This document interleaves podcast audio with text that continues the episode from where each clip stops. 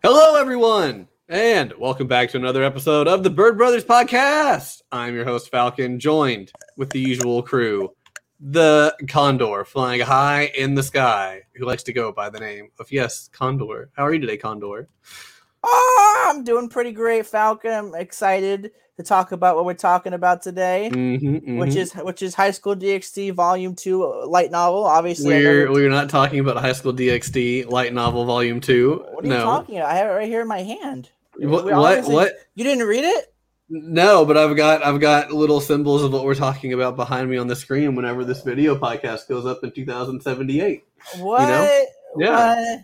Well, I mean, I mean, speaking of that, didn't you just recently like upload one to the YouTube channel? I did. We finally, uh, after like six months or something, got one uploaded and edited and uploaded to the YouTube channel. So and it's the worst one.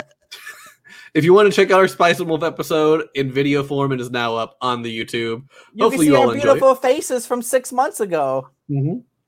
Indeed, indeed. anyway, you're not here for another Spice and Wolf recap. Recap, That's okay? right. It's not why you're here. You're here for a new episode. High School DxD.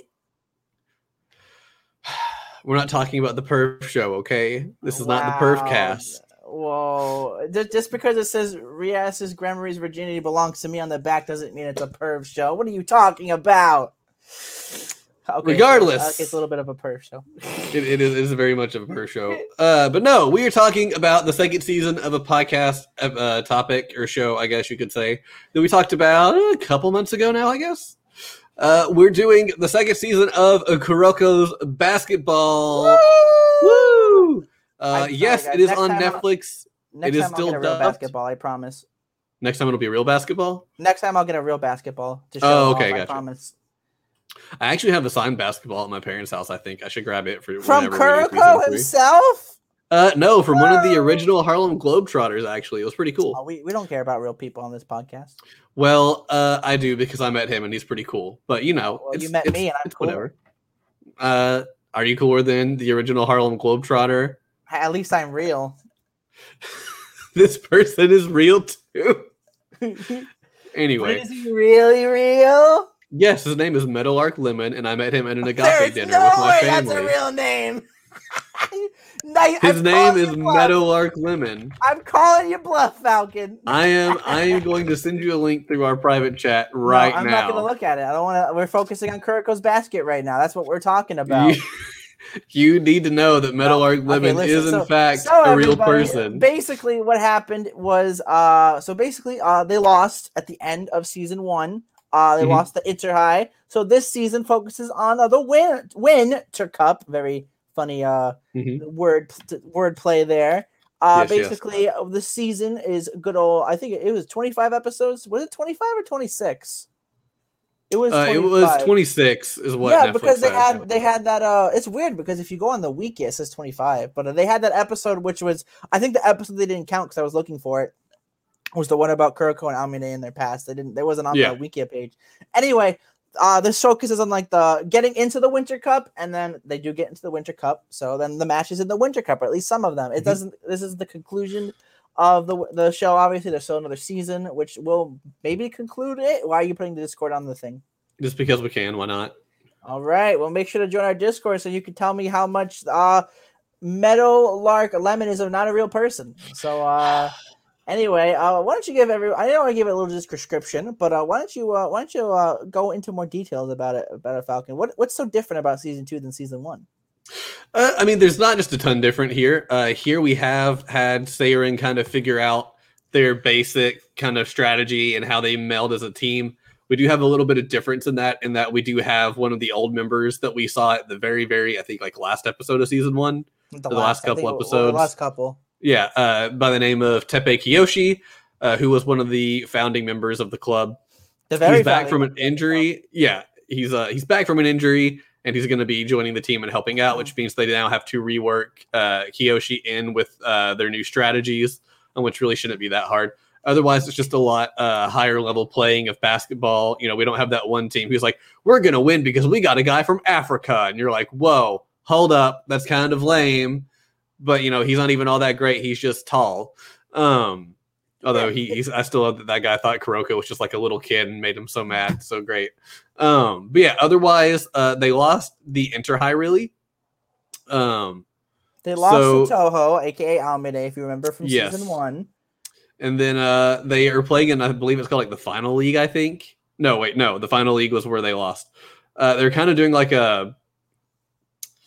Uh, oh yeah, it's just the qualification rounds, I guess, for the Winter It's, Cup. I it's the thought it had a quali- yeah, different name. basically, it's the qualification Yeah. rounds to get into the Winter Cup. Yeah, it's and like a mini they- tournament for They them play to. in like an like yeah. it's eight teams, and they like Mhm. face off against each other multiple times. Yeah. The winner gets the most wins. I think the t- top two teams that get the most wins win and move on to the Winter they get Cup, into the, the Winter Cup, yeah. So they do one of those, I believe, for like each like uh division, I guess. So that's why even though they lost uh Shutoku They and uh lose. Well no, they they win the qualifying round, but I'm saying like at the Inter High, even though uh Seirin and Shutoku lost, they still were able to participate in the qualifying round because they were the top two teams Oh, that's right. Yep, that's uh from the Inter High in their division. because Kisei's team and Aomine's team moved on to the Winter Cup because they got top Yes. two spots. And then uh Midorima and Seirin, our main team, had to fight if in uh the qualifying rounds. And of course they they passed the qualifying rounds here. Uh obviously, or else it wouldn't be a show. yeah. It would it would really stink if one of the generation of miracles who's supposed to be a prodigy didn't make it to the winter cup to actually, you know, duke it out like they promised. Um yeah, so they do the qualifying rounds. We get into the Winter Cup, and season two really starts off their journey through, I'd say, the first half of the Winter Cup, I guess, technically. And then season three kind of covers up the sec- the last uh, little bit. It's kind of weird when you think about it because season three is just like the rest of the Winter Cup, and it's kind of when you really think about it, the anime isn't really like long, as a long anime. Like Mhm. I don't mean like obviously it's three seasons, so it's like a lot to watch, but I just mean like the the time in the show. I think it's like what only six months or something.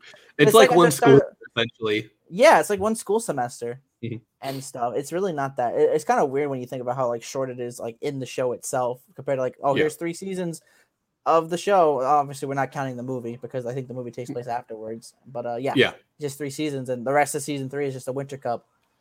I mean, it kind of works though, because the whole point of the show is for the generation of miracles to see who's best and whose play style is like supreme. So it kind of makes sense that the Winter Cup is where they promise to do that. So at the end of the Winter Cup is where you end the series. Yeah, but I, I feel like personally, I mean, I know we haven't talked about season three, but I feel like Mhm. I don't know. I feel like Haikyuu did it better with how they did like more games and stuff and the growth of the characters. At least I'm not I'm not done with Haikyuu, so I wouldn't know. Yeah, I'm. I'm I still. don't know ear- what I'm talking about. I just feel like the show should have Yeah. been longer, so more games. What can I say? I I I used to think I agreed with that, and that I wish it could have gone on longer. Um, but I feel like to the main point of the show is Kuroko trying to convince the generation of miracles that only focusing on themselves is not the right way to play basketball. At least I have slam dunk. Yeah, so I feel like I feel like uh by the end of the Winter Cup, he's pr- he you know kind of proves that to everybody by the most part, and so I feel like it's kind of like well, I've kind of told the main story I wanted to tell instead of running it on and risking it getting kind of like boring or bad. Um, That is, of course, if if, if Kuroko wins, we don't know that. yes, know um, that. yeah, but I'm just saying like I feel like knowing what the like author was trying to go for, I think Well- it's okay. But we can talk more about that when after we talk about season three. Yes. Um, in the, in yeah. the future. But Mhm. why don't we uh, why don't we get into some of the characters of uh, Mhm. the show? So obviously, last time we talked about a lot of the characters like Kuroko and and Taiga and some of the, the Generation of Miracle people that we're focused on. But this time we decided. So there was like four major games that the the anim the season two focused on. So we decided to uh, take uh, a character from each of them and like talk about them and talk about their team, including uh Shutoku because they already fought against Shutoku already. Yeah. So um, We, we're not adding anybody from Shutoku in. but we'll, we'll uh, talk about the games like at a later point as well. To say what we liked about them, what we hated about them. I feel like that's I feel like that's a good way to proceed for a second Mm-hmm. season about basketball. Indeed. All right, there, my buddy. Why don't you uh, throw up the first character? So we'll talk about the only character we're talking about from our main team, Seirin. We'll talk about uh Teppei Kiyoshi. Ooh, my man looking like he's on a magazine. Yo, you know it. Oh, oh. Oh, we're bringing sexy back. yeah, Dojin cover. Uh, Teppei. What? Uh, No. what? No, joking. I, wouldn't be surprised if that existed. I'm I mean, sure it probably to- does. I'm sure if you were to look up, oh my god, I really love Kuroko and Taiga. I want to look up pictures of them together, like nice friendly pictures. You I remember seeing there was a controversy for season two. Google. uh, on the wiki page, there's the controversy, I guess, about how much Dojinshi was being made about this at Comiket, and they weren't sure how to handle it. Um, yeah, uh, which I never knew, and I didn't. I just kind of skimmed over it, so I don't have much to add to it. But I just remember reading that. So if you want to read more about it, uh, go to the season two Wikipedia. Uh, you can you can read the little paragraph they have. Like, Um, but yeah, so this is- with like with like yaoi pairings. It's like this one, Haikyuu, My Hero, and actually and actually Yu-Gi-Oh as well. Yeah, I feel like I feel like that's part of sports anime. Like some of the guys will like it because of the sports, but the girls get into it because a lot of them have like really well designed characters. So I feel like Kuroko kind of started it off, Haikyuu continued it, and I feel like that's kind of why Yowamushi pedal didn't kick off as much as it did because they were more just kind of like generic in some ways. Um, but anyway, that's that would be like uh, Are you saying I can't draw a dojinshi of the bikes together? I mean, you can. I'm just saying, like, you, you've heard, you hear tons of people talk about Kuroko and Haikyuu. How many times besides me do you hear people talk about Yawa Pedal? Never. I've actually never heard of it. Other, I, in fact, I wouldn't even know what it is, other than the fact of that I read like the first chapter a long time ago. I really like Yellow Pedal. It's really good. We'll have to talk I about it like sometime. I like the first chapter from when I read of it. Also, Mhm. didn't think we talk be talking about yaoi on today's podcast, but hey, you live, you learn. Hey, you live, you learn. Um, but yeah, uh, but this is Kiyoshi Teppei. He is the founding member of the Seirin High basketball team. That's right. He is also one of the uncrowned kings, which That's were the right. players who were the best until the Generation of Miracles came along and kind of got overshadowed. That's Um, right. but there's still uh, exceptional players. He's called the Iron Heart or the Iron Will, one of the two. Iron Heart. Iron Heart. That's right. That's I thought I was right. right. And then I was like, mm, hold on, let me double check. Um, but yeah, he's really, really great. He, his kind of signature move is he can like change his like grip and positioning in the air. So He he's going to shoot, center. Yeah, if he's going to like shoot, he can just like turn his wrist to the side and like pass, which is a hard move to do when I you're up in the air. I can do this like this, but I can't do it to the. It's like uh, yeah, it's it's, it's weird. Does he have like? I don't even want to think about it. But he's actually he's actually a super good basketball player. He's and, uh, really, really good. to be honest, from when I, rem- I, I it was been a while since I watched Kuroko, like high school. Like I watched it in Mhm. high school. That was like years and years ago. But from watching uh season two, I actually really liked him a lot. Like holy crap, he really like outshone every. He really like outshined everybody. Mhm, Really, like put his foot forward. You could tell this guy really liked basketball. He really likes playing on a team. mhm. He's really good at it too. You know. Yeah, as far as like personality, he's like extremely mature and responsible. He's a teddy bear. but he's also kind of like really laid back and just kind of uh laissez faire go with the flow kind of guy um but yeah he's he's he's really intelligent as well but he it kind of throws you off when he's just they just he just kind of is there being his goofy self um He's a teddy bear. what was it Riko's dad called him the goofy giant or something like that i believe was what Maybe. Uh Riko, who's their coach, uh, there's a part where they train with her father, who's like a ex professional basketball player and a personal trainer. Um, but he also just likes playing basketball for the fun of the game, uh, which uh, brings direct confrontation into one of the later matches they he have. does the like character. he does like playing to just play the game and have fun, but he also wants to win as Yeah. well. Yeah, I think that was one of the notes I wrote down, in like things about the game where Sure. he made the comment. He was like, "Yeah, I love to play for the fun of the game, but don't make you that. Uh, but don't what that trick you into thinking, yeah, I don't care about winning. I think is how he phrased it. Um, he was like, he still wants to win, but he he loves the truly loves the game.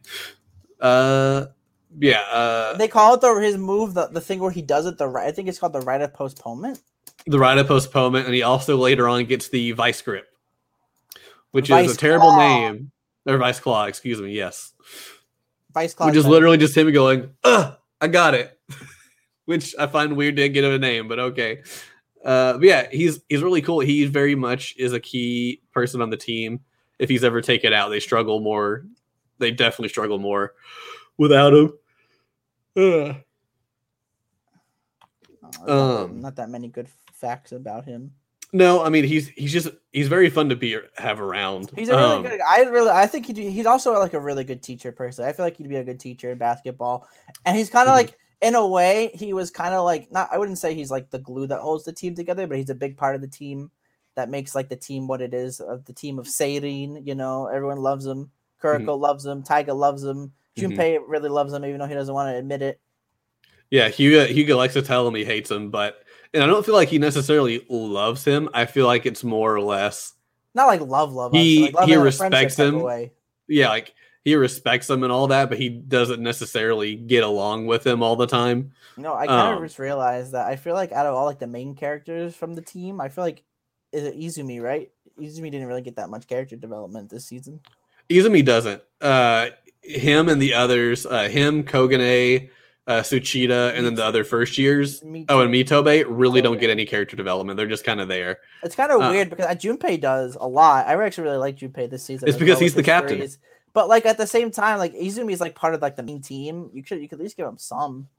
Like may, Yeah. may, maybe make his skill evolve to that other guys from uh from Midor- Midorima's team. Go Like, from the eagle eye to the Hawkeye. yeah, just do that. Like make it evolve. I don't know. Just make do him to Cal. I don't know if they do that in season three. I don't remember. Uh, I think he gets a slight boost in season three, oh, time to um, myself. but uh, it's not much. But which is sad because Izumi is honestly my favorite on Team Seirin. I think he's really, really great. But yeah, he's just there to make like bad jokes and then do what he can do with you know like seeing the court. Um, but yeah, I, Teppei's. I love how we're saying his he- name wrong. It's Izuki. Oh, Izuki, my bad. I should know that because I have his character CD.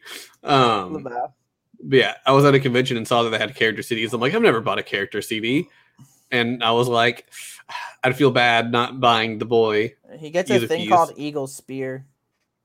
Oh, that's right, that's what it is. I was like, I thought he got something new, but I couldn't remember exactly what. and that's I feel it. like the other three that were like the from the team the last year all each get like one new move in season three, but it's not like anything groundbreaking or crushing. It's enough to like help them out when they need it, but it's just kind of they're there.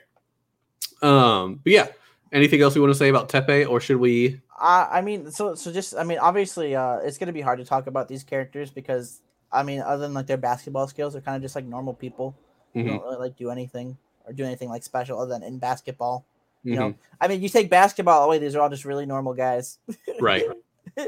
But I really, again, I really like Teppei this season. I feel like he like really like shined very bright in a lot of the matches. Mhm. Personally, I felt like maybe season two is kind of his season. You know, which It kinda really kinda is. Which kind of like Kuroko and Taiga are like the main guys, but like I feel like this was like his season. He came Mhm. back in really key part of the team. I'm actually looking forward to seeing what he does in season three. I mean, I remember the outcomes obviously, but I don't remember like Mhm. exactly like what happens and stuff. And that's Right. like where the excitement comes in and like watching these basketball games. So that's why uh, I'm looking forward to seeing him in the next season. Yeah. What do you, what do you think about Te- Teppei, my my dude? I I really like Teppei a lot. Uh, he's a, he's a fun he's a fun character, but He's he also is very important. He's not just like or just gonna make a character who's fun. Like he's extremely important. He's extremely skilled, but also the combined with his personality and how he just handles all the situations are actually just genuinely fun scenarios.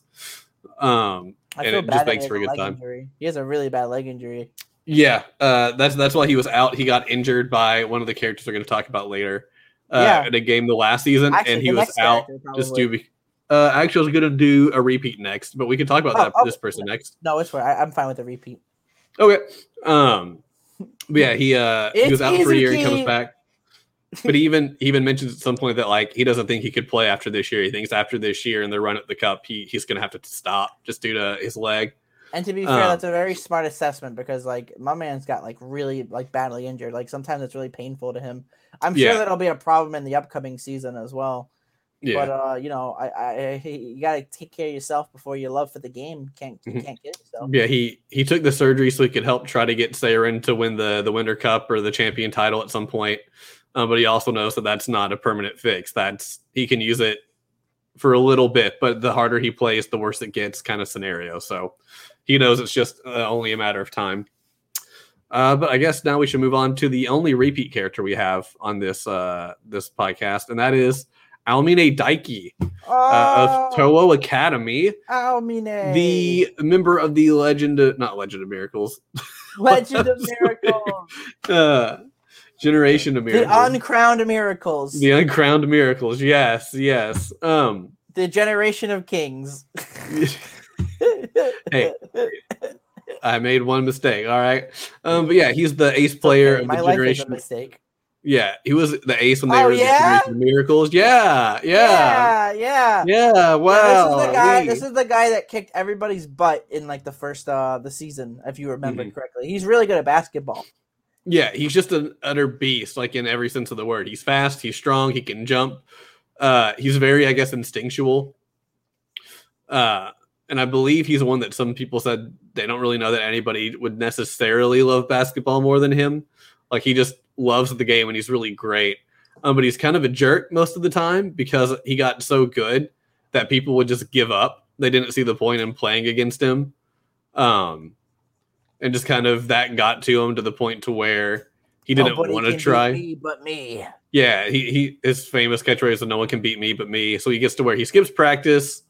He'll show up to games, utterly crush people, and then leave because nobody really wants to try against him most of the time. If I remember correctly, didn't in season in season one he came in like the second quarter?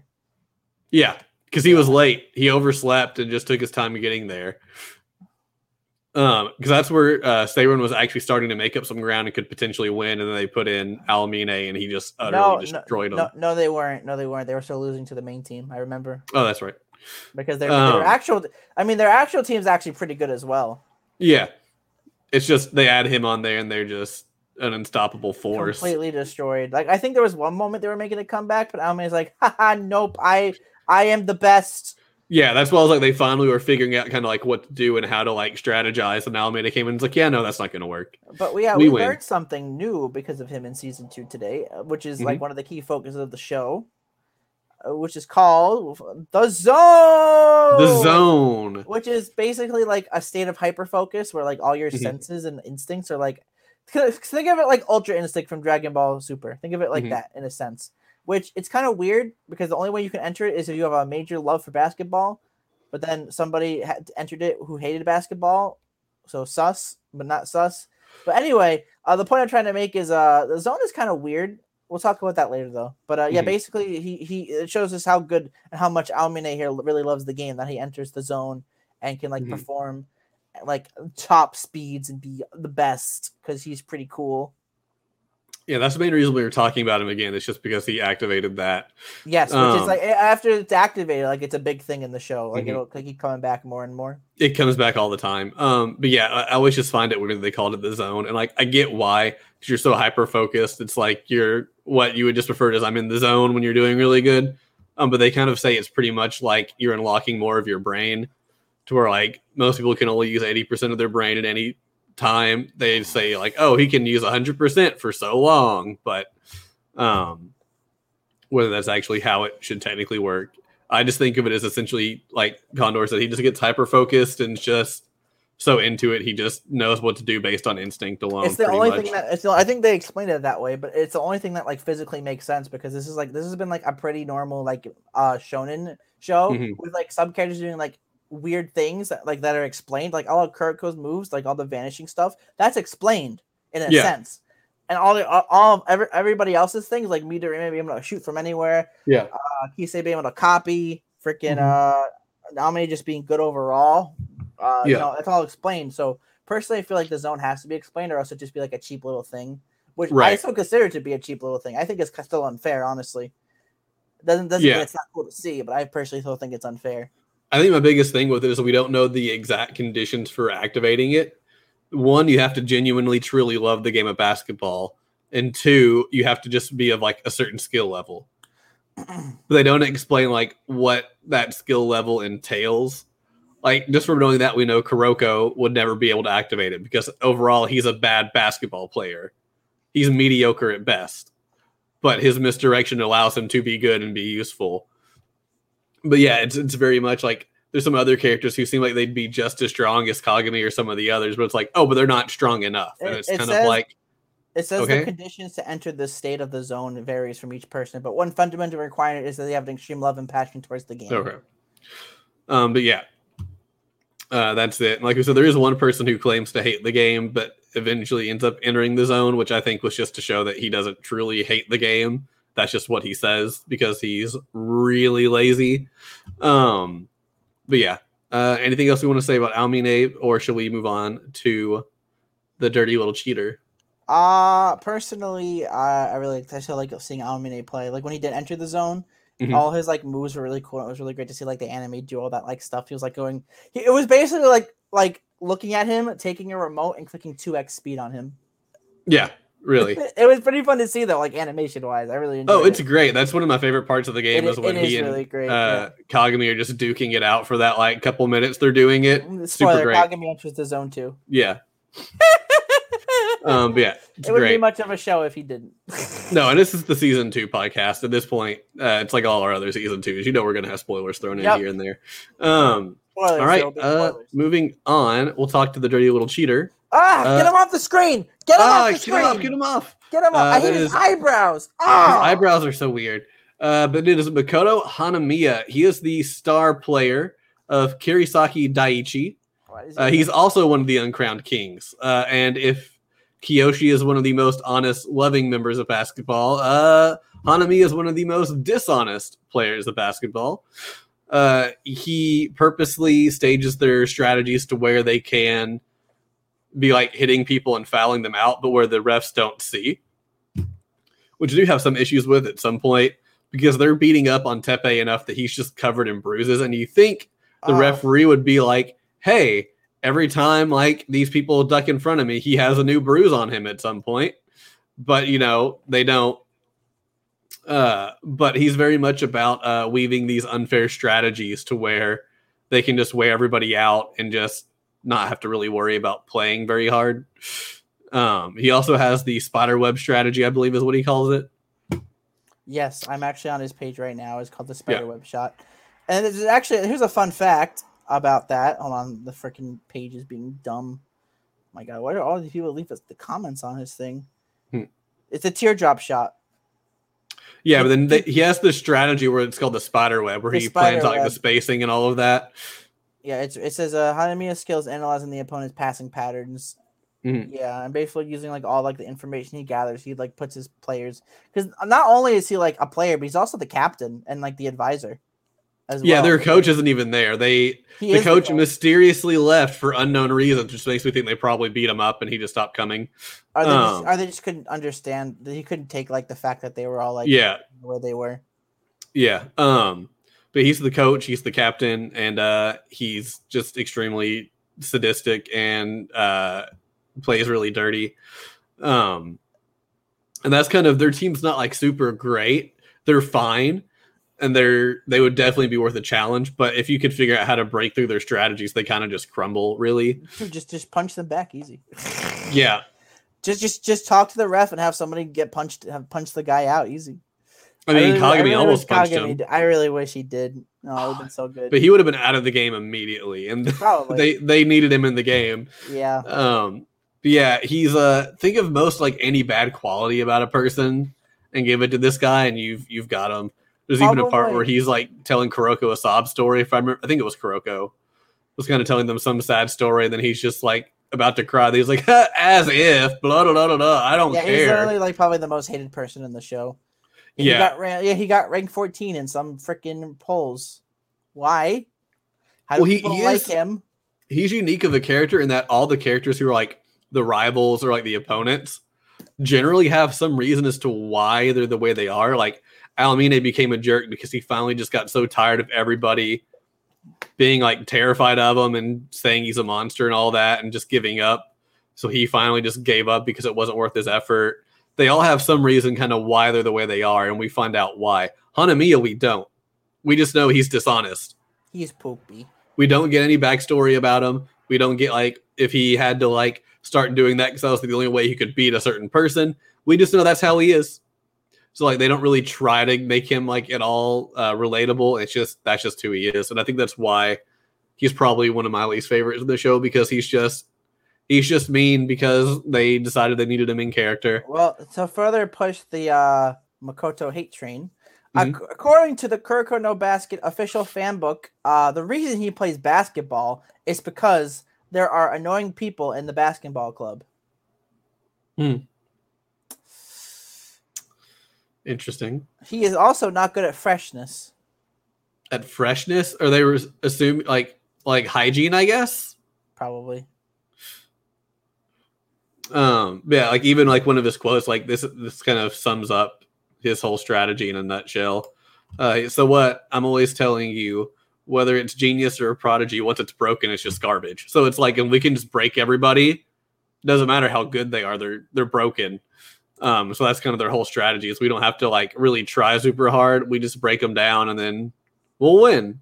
It's great. Um, but enough about him for now. We'll talk about him more when we talk about the games.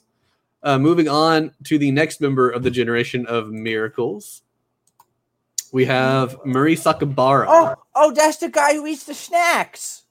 It is the guy who eats I the have snack. snacks. snacks. You have a snack? What? I'm gonna eat it and be unprofessional Why are you being unprofessional? because this guy hates basketball.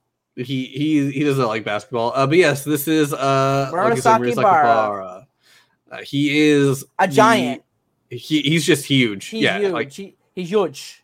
Huge. and not like fat, just like very tall, very wide. Like he's just a huge guy, always eating snacks. Um, that's just always like one of his like I guess like kind of quirky character traits they gave him. Um, yeah, he's extremely lazy. He doesn't like putting in effort in anything. He just kind of wants to be that guy who sits down and eats snacks all day. but because he's uh, uh, well, I actually remember a scene. I don't know if this was just done in the dub or it was official, but uh, I remember there was a scene when that they actually first met him, and Kuroko was like, "Oh, he's actually an okay guy. I just hate the way he plays basketball." Yes, I think the reason why he is very lazy when it comes to basketball, but I'm not sure how he is like outside of like the game. But you know the They- reason why they phrase it, I believe, in the sub that he doesn't like exerting energy. He doesn't want to do anything that it requires him to like be energetic, which is why he doesn't like basketball or sports. Um, so he doesn't really try. He puts in as little effort as he can. Um, but he's just so big that that he's just naturally built to be good at basketball, essentially. sorry, Um, Um, but but yeah, no, I agree. But like at the same time, uh, I disagree because because listen here because uh, basically uh, he is a guy who does not like to put effort into basketball, and the reason he doesn't put into enter enter ugh, Jesus, I can't speak. The reason why he does not like to put effort into basketball is because he's tall, so he doesn't Mhm. see a point. Yeah. and that's why that's kind of probably how his laziness started. Mhm. But you know, then he loses. Yeah, uh, he he hates losing. He's a very he has a lot of childish qualities, like even the whole snack thing. That's actually Uh, how they baited him. I think yeah. Teppei did that. Teppei baited him. It was great. Yeah, it was great. But even like I'm just checking out here, it said it was mentioned in one of the books that every time he spends every single penny he has on some kind of junk food. That's why he's always just has like snacks. But yeah, he hates losing. He's extremely childish, and yeah, Teppei just baits him, uh, which I think is one of probably my favorite parts of that whole match. Is he's just like, I play basketball because it's fun, and that's the whole reason he and Kuroko don't get along. Like Kuroko and Murasakibara really don't have anything against each other, but they completely disagree on how basketball should be played, which causes them to really not respect each other all that much or really get along great. Um, but yeah, when Teppei is just like, I play ba- basketball because it's fun, don't you? And he just gets all mad and taunted by it. It's great. Uh, but yeah, he's. I feel like overall he's probably the most talented of the generation of miracles. Naturally talented. Yeah, but the fact he Naturally puts in so little work for it, at least at this point in the story, that he's not the best because he just doesn't work at it. He's a good defender. That's about it, really. Mm-hmm. I mean, even was Aomine said like, "I struggle to get past that guy. Like, he's a beast." Um, which when you hear that, you're like, "Oh, really?" I doubt it, but it's like, no, he's he's pretty crazy. he is pretty crazy if he puts the effort in. Yeah, I mean, I'm pretty sure if he just like reached up, he could like touch the hoop That's why he not thought, go beyond it. I think me and you both have some things about the uh, the match against uh, whatever their team name is. Yosen. Yosen. I think we both have thoughts about that. I have some. I actually have a really. I actually have a really. Uh, what's the word when people don't agree with you on something? Controversial. controversial. I have a really controversial thought about the Yosen match, but I'll talk about it when we talk about it. Okay. Uh, but yeah, Uh, uh, But yeah, I, I actually uh I don't really like him that much, honestly. I think he's my Least or- favorite member of Generation of Members, Generation of Miracles member, probably. Either him or Akashi, who we've not had in the story yet. At least at this Probably one of those I don't two. know how Akashi is. I know Akashi, from what we've seen, has a giant winning complex, saying, "Oh, he's never won. I've never lost." Oh, he doesn't even say I don't win. It's just natural to me. Like that's part of his life is he just wins. Like he doesn't try to win. It just happens. Akashi's voice is so weird. I'll have to get used to it more. Just like I said the same thing about uh, Kiyoshi in season one, but now I'm used to it in season two. I'm Yeah. sure I'll get used to it in season three. Right. Because especially we've only heard Akashi say like maybe ten lines total throughout the whole dub so far. Uh, but yeah, uh, I guess we should move on to the last person we're talking about here with characters, being Uh, Tatsuya Himuro. wow, he has a little little birthmark right on his eye, right here. Yeah, Wow, he does. This guy looks like a gamer if I've ever seen one. This Oh, real quick, looks like before- a gamer. oh, real quick before we before we move on, I want to say one thing about Atsushi. Okay. I don't. I think we did it in the uh the the first season. Uh, but th- there's there's all for all the main generation of miracles. There's all like what if like what if what what, what alternate job would they choose? Mhm. And uh, Murasakibara would be a pastry chef. Oh, that makes sense. so I just want I just wanted to point that out. It's a little thing. Okay. And It shows a little image of him like in a in a chef's outfit, like making snacks. Nice. Pretty great. All right. Mhm. So the last up is um is uh Tatsuya Himuro. yes, he is very closely, uh, I guess, related. Not really related, but he he's a big part of Kagami's story. Uh, back when Kagami lived in the USA, Tatsuya was like his best friend, kind of. brothers in Uh, a sense. yeah, they they made a pact to call each other brothers because they were both good at basketball. They were together all the time. Um, but after Kagami left, uh, the right before he left, they kind of had this fight to where Tatsuya realized Kagami was going to surpass him, and he couldn't let his little brother surpass him. So he pretty much tells them that after their next game, whoever wins or loses, they're not going to be brothers anymore. Like they're gonna they'll play one more game, and depending on the outcome, that's just that's it. Um, which really just shakes up Kagami. And then like I think they said like a day or two later is when his family had to move to Japan. Uh, so then he he goes to Japan, and uh, they don't see each other for a bit. Uh, but now Tatsuya is in Japan, and uh, they're putting their brother match on the line when they play at the Winter Cup. That's right. Um, because he's like, oh, I can't lose to my brother, my younger. yeah, brother. which That is really kind of dumb. It's like I'm the older brother, I can't lose to him. It's like why not? like Well, uh, I think we forget for one second, Falcon, that Mm-hmm. despite how muscular and age they look, they're still high schoolers, they are still high schoolers. which doesn't really make any gosh darn sense. Nope. Because literally, you have these tall guys. That's been my that- biggest issue with the series. Is they they look like they're more college students as opposed. Besides maybe Kuroko. Kuroko's like the only one of age. Uh, there's the one guy from Toho, uh, Sakurai, I think. The like uh, when they call Mushroom Head with like the light brown hair and the big Yeah. eyes. All he looks like a high schooler. But yeah, the rest of them look like they're totally, especially some of the Yosen guys. Some of the Yosen guys look like full adults, like their captain. Yeah, exactly. we'll, we'll talk about that more when we get Uh, Yeah. to that battle. But like, but like, yeah, they look like super tall. Mhm. But uh, Hero here is actually super good at basketball. Uh, he he's uh, what what's the best way to describe him? So basically, he is really good at not wasting any movements. Like he has perfect movements. Like it's it's really hard to read him. So basically, I think a, lot of the people have problems with like reading what he's gonna do, like if he's gonna fake, if he's gonna shoot, if he's gonna pass. Because he He's just- great at trick he shots. He doesn't waste any of his movements on like wasted effort. It's really good. He also has a, a popular move called the Mirage Shot, Mhm. where it's actually not that simple. It's not really that hard. He literally he can literally just like throw the ball up once, catch it, and then throw it into the hoop if he wants to. Just basically like yeah, trick somebody. Because if you really think about it, it's just like, oh hey, if they see the ball going up, they're just like, oh he's gonna shoot, so I better go block. But he doesn't Mhm. because he it blends it back into the, the thing. So uh, yeah. He's just he's just good at that in general. He's good at trick shots. He's good at fake outs and all of that. Um, so you really have to pay attention to what he's doing and try to predict where he's going to go. Um, yeah, that's the thing with his like mirage shot. He shoots it up, but he catches it pretty quickly and then he shoots it again. So it makes it look like the ball just kind of like phased past you when it's really just you saw the first one, he shot the second one enough that he shot it over your hand, uh, and you just didn't see it. Um, yeah, uh, personality wise, he gets lots of love letters from girls, you know. Uh, no, he, he very much is like the most like idly looking character I feel like in this show. Uh, yeah, he uh otherwise he's really just spirited, I guess is the best way to probably talk about what his personality is like. Now, here's Uh. a fun fact for anime watchers. I mean, obviously, if you're a manga fan and you're Mhm. watching the anime when season one comes out, you probably know all the eh, know everything about it. But Himuro's first appearance was actually as a shadow in the second ending theme. Mm-hmm. That's right. If you look on the wiki, you see a picture of a Taiga Young, and it shows like a shadow, which you would assume would be Taiga, but it's actually it's actually Himuro. Himuro's. So that's pretty fun little fun fact. Hmm But just to say, if you like really like these characters that we're talking about, or you like really like the show, I highly recommend going on the weekend because the the creator of the show like really went all out with like making the characters all unique and everything. It's like Yeah. that's like that's like perfect for making fanfics and stuff.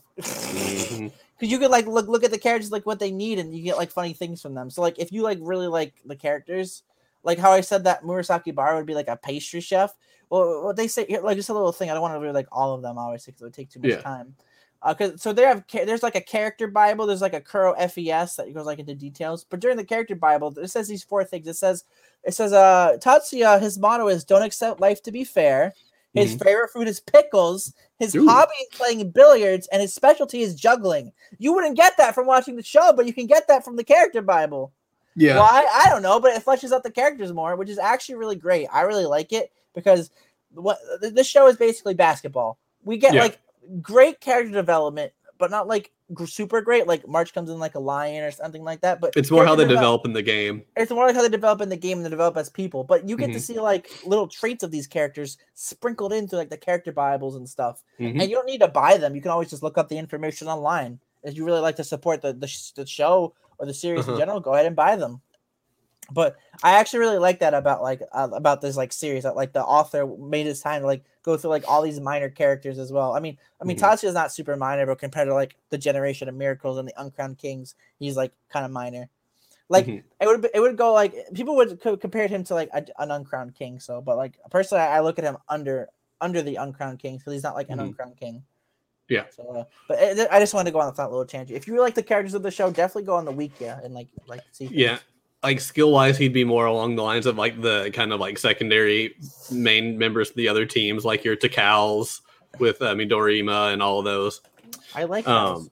Kasamatsu on uh with Kise's team.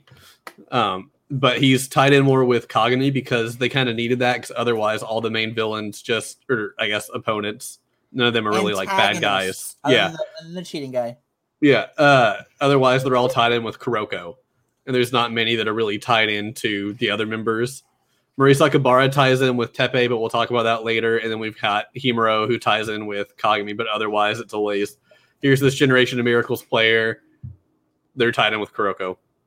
Um, but that should be it for the characters, I guess. Yes, and this will lead us to a popularity poll I have found. Obviously, uh there's actually three popularity polls, so this is perfect because we I could talk about one for each season. However, for this one, it's kind of problematic because this poll came out at the time when uh it was uh versus Toho, the second the second the second game they played together. Oh Jesus, excuse me. So uh I feel like if after uh it was after season two, I feel like Murasakibara and Tatsuya would be like higher up on the thing, and maybe some other members of their team as well. But uh, let me uh, let, let me let's let's. I think I'm gonna do. I'll, I'll do the I'll do the top five, and then I'll mention where Tatsuya is because we talked about Tatsuya. Oh, I see Akashi. Wow. Okay, okay. so first place. Can do we want to guess who first place is? Uh, Falcon. That's tough. Uh, so at this point, I'm going to say, I think I'm going to say Kagami most likely, but I think that either Kise or Aomine have a really good shot at being top as well. First place of the second Kuroko Baskets poll is Tetsuya Kuroko. Okay. the main character. Yay. Woo! He has two thousand two hundred forty-two votes. Second place with one thousand three hundred and nine votes. We have Ryota Kise. Third place, third place was 1,097 votes. We have the star of season two, in my opinion, Teppei Kiyoshi. Fourth place was 1,036 votes. Taiga Kagami. Fifth place with 1,021 votes. Daiki Aomine. Sixth place we have Shintaro Midorima. Seven we have Shun Izuki. Eighth we have Atsushi Murasakibara. Ninth we have Junpei Hyuga. Tenth place we have Yukio Kasamatsu. Mhm. Uh, Ri- Riko is 11th, Takeo is 12th, Momoi is 13th, Hanamiya is 14th, Tetsuya number 2, the dog is 15th. Yeah. Number 2 got more votes than Himuro and Akashi. That's funny. hmm T- uh, Fujimaki is 16th. Uh, Himuro is 17th, and Akashi is 18th. Okay. But uh, I'm not going to mention Not anything else because uh, basically that's basically the second poll. Yeah. With Kuroko being in first, second, first place, the same as in uh the the the uh, the first poll actually. Mhm. So that's actually pretty great. All I will tell you, I will tell you that the uh holy crap, a lot of people really voted on the third poll because the first place for the third poll has six thousand votes. oh wow. Actually, the the the third poll has hundred places in it. Oh my gosh. hmm 89th place, the basketball shoes Haizaki threw away. One vote. Hilarious. Okay. Uh, That's right. basically the popularity poll for uh, Yeah. that I'll be reading for this one. All right. Uh, let's talk about the openings and endings, and then we can either do the question or we can talk about the matches. So, Uh, yeah, let's talk about the openings and endings and the music overall. Yes. So the first opening of the season two is called "The Other Self" by Granrodeo, uh, which is my personal favorite of all the Kuroko openings. I feel uh, it's very good. I feel like it setting the mood for the, the games and for what's going on at the moment. You really feel that like that really you really feel like the oomph when at the beginning uh, it's Kuroko looking at the crowd. He he lifts, just he lifts his arm, everyone just goes crazy. And I'm Yeah. like and here I am sitting like, wait, they can see him? they noticed him. Wow. What? This isn't Kuroko, this is fake. no, but I actually did really like the uh the the the the, second op- the, the first opening of season two. I, I Mhm. thought it was really great. But I actually will have to say I actually I think I personally like the second opening of season two more than the first one.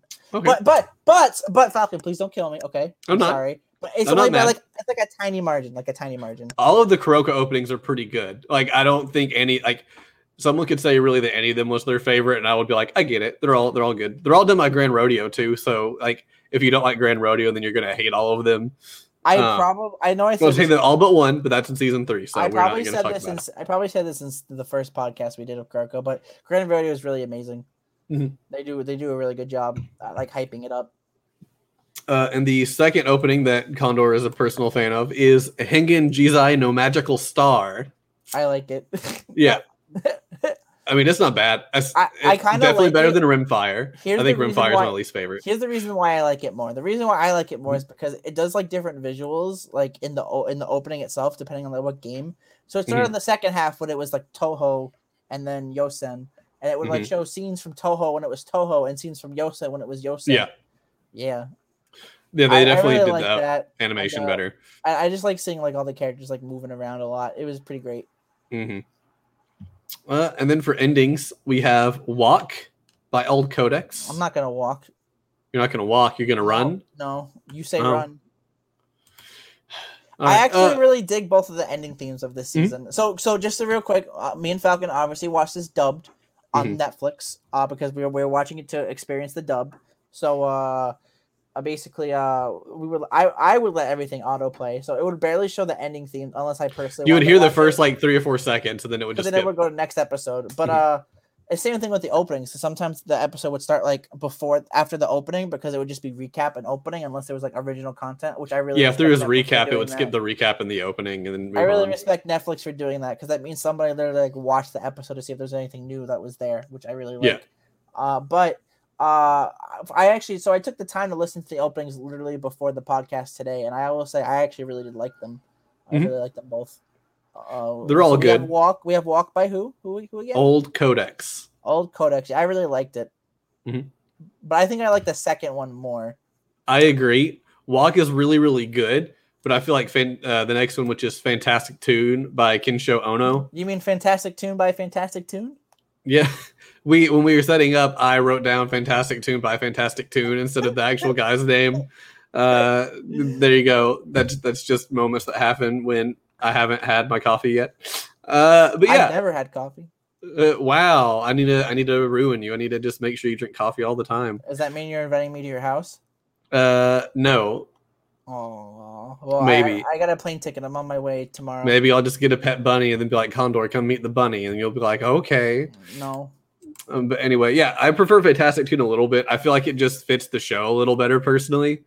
Um, it's a little more upbeat, but not like super energetic. I feel like it it keeps you It like hyped up from the the show, but without like, but still kind of letting you wind down after it, as opposed to where Fantastic Tune, I feel like just kind of is a weird like shift.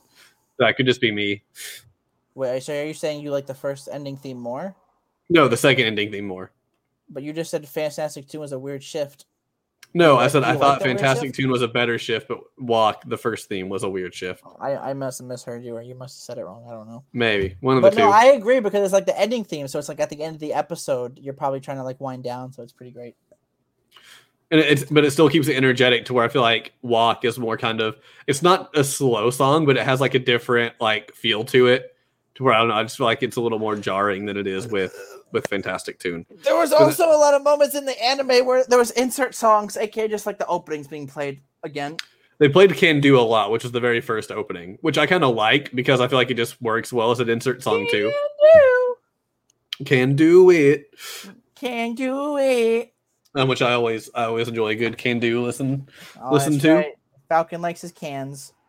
Yeah. The Mountain Dew cans. Mountain Dew cans, yes, yes. The, the, this is Kuroko Basket is sponsored by Mountain Dew. Hey, if that's true, maybe they'll send us the alcoholic Dew when it comes out next year. yes, and I think basketball. I think alcohol. That's right. You just have a have a beer at the game, you know, it'd be great. Drunk basketball. Let's go. Yeah.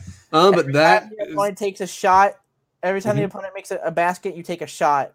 ooh, that would be hard. I would be taking like so many shots. That would at least be forty or fifty shots per like game. If they Because get a the points are into like the hundreds most of the if you time. get a three point, if they get a three pointer, you take two shots. Oh god.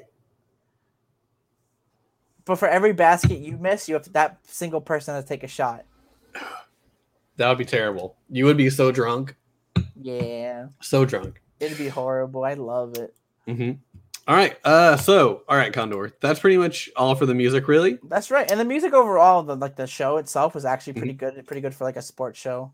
I don't honestly Mhm. remember it, but I do remember it fitting it really well for like all the themes that everything was happening. You know. I feel like it's the same way with most like background music and anime shows. Like, it's good, but you're not gonna really remember it, which is kind of sad. But I mean, like, it's the truth. It's just there, you know. If you Yeah. like the soundtracks, you you get the soundtracks. But mostly everyone just gets it for like the lyrical stuff. So Yeah. All right, so I got a question for you. It's actually not a weeb question. It's just a question. And Okay. honestly, I was thinking, what's a good question for this? But I feel like there would be no like good question because it's kind of like the same thing, just rinse and repeat for season Mhm. two. So I thought I should think more outside of the box. Outside of the box, you say. Yeah. So we're both watching this dubbed, obviously. So I'm going to ask you for season three, since they haven't Mhm. dubbed it yet, or maybe they're working on the dub. I have no idea. Do you feel like the dub is really good so far for this show, or if it's not, what would you feel like they would need to do to improve upon it? That is the question I'm asking. A little unique because why not? Yeah. Uh, I personally am liking the dub. I'm not going to sit here and say that it's the best dub I've ever heard, um, but I feel like it's better than average. I feel like for me personally, all the characters really mesh pretty well with each other.